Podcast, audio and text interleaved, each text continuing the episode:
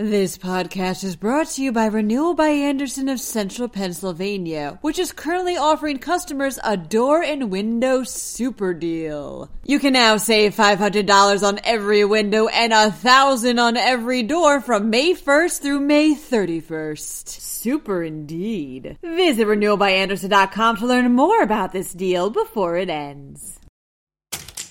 More than 80% of the global workforce has had their job hurt by the coronavirus pandemic. Meanwhile, federal stimulus checks are beginning to arrive as coronavirus cases in Pennsylvania surpass the 25,000 mark. The Tour de France is canceled, and insulin companies are offering their medication either for free or reduced prices. I'm Julia Hatmaker, and you're listening to Today in PA.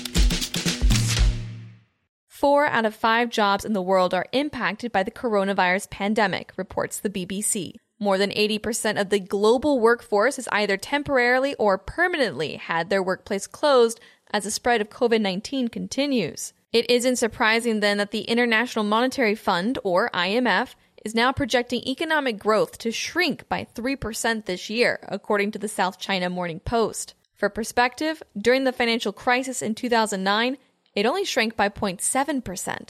There is good news in the IMF report, though. If the pandemic slows or fades away in the second half of this year, the global economy is expected to have a record growth of 5.8% in 2021.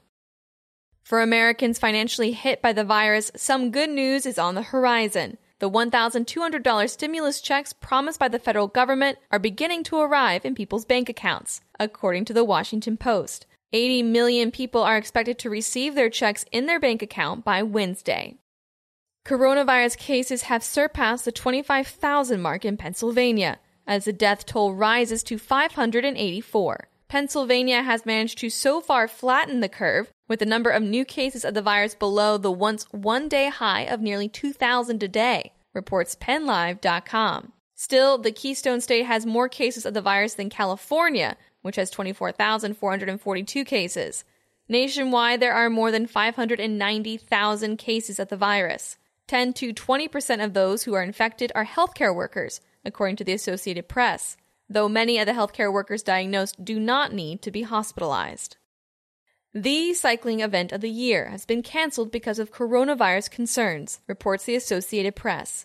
The Tour de France was originally slated to begin on June 27th in Nice, but it was cancelled by French President Emmanuel Macron on Monday. The last time the tour was cancelled was 1946. It is uncertain if the race will be rescheduled. If you lost insurance and still need insulin, several companies are doing their best to help, reports the Associated Press. Novo Nordisk, Eli Lilly, and Sanofi are all offering programs to help provide insulin for diabetes patients either for free or for reduced prices. Novo Nordisk will be offering free insulin for at least three months to those who have lost insurance because of the crisis, while Eli Lilly will be offering its insulins for a $35 monthly copayment. Sanofi is offering copay assistance that will allow customers to get Lantus and other insulins for free or just $10 a month. That's all for today's news. Be sure to check out pennlive.com for the latest news about Pennsylvania. I'm Julia Hatmaker, and I'll be back tomorrow morning with another episode of Today in PA. Thanks so much for listening, and have a good evening.